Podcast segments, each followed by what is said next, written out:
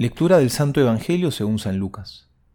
En aquel tiempo dijo María, Engrandece mi alma al Señor, y mi espíritu se alegre en Dios mi Salvador, porque ha puesto los ojos en la humildad de su sierva.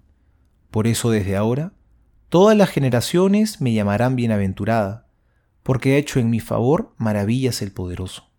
Santo es su nombre, y su misericordia alcanza de generación en generación a los que le temen. Desplegó la fuerza de su brazo, dispersó a los que son soberbios en su propio corazón, derribó a los potentados de sus tronos y exaltó a los humildes. A los hambrientos los colmó de bienes y, y despidió a los ricos sin nada.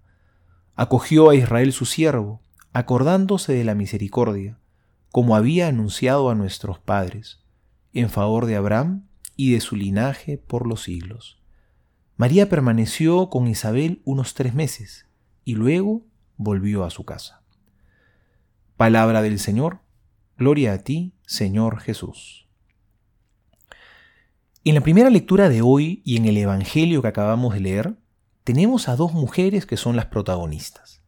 En la primera lectura se trata de Sara, esta mujer que se sentía avergonzada por ser estéril ella percibía su carencia, su pequeñez, pero Dios le hace el milagro y tiene como hijo a Samuel.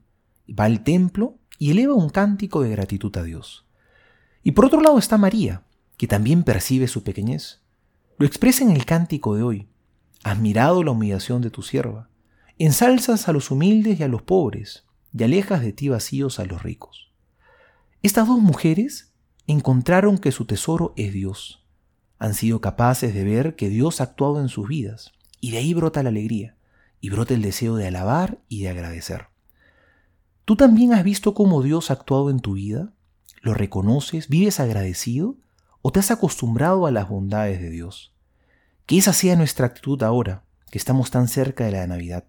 Que podamos recibir a Jesús con un corazón agradecido, con un gran deseo de alabarlo en el pesebre, de darle gracias, porque a pesar de que somos pequeños, él ha hecho cosas grandes en nuestras vidas. Que nuestro corazón humilde y arrepentido sea ese lugar para recibir a Jesús. Soy el Padre Juan José Paniagua y les doy a todos mi bendición en el nombre del Padre y del Hijo y del Espíritu Santo. Amén.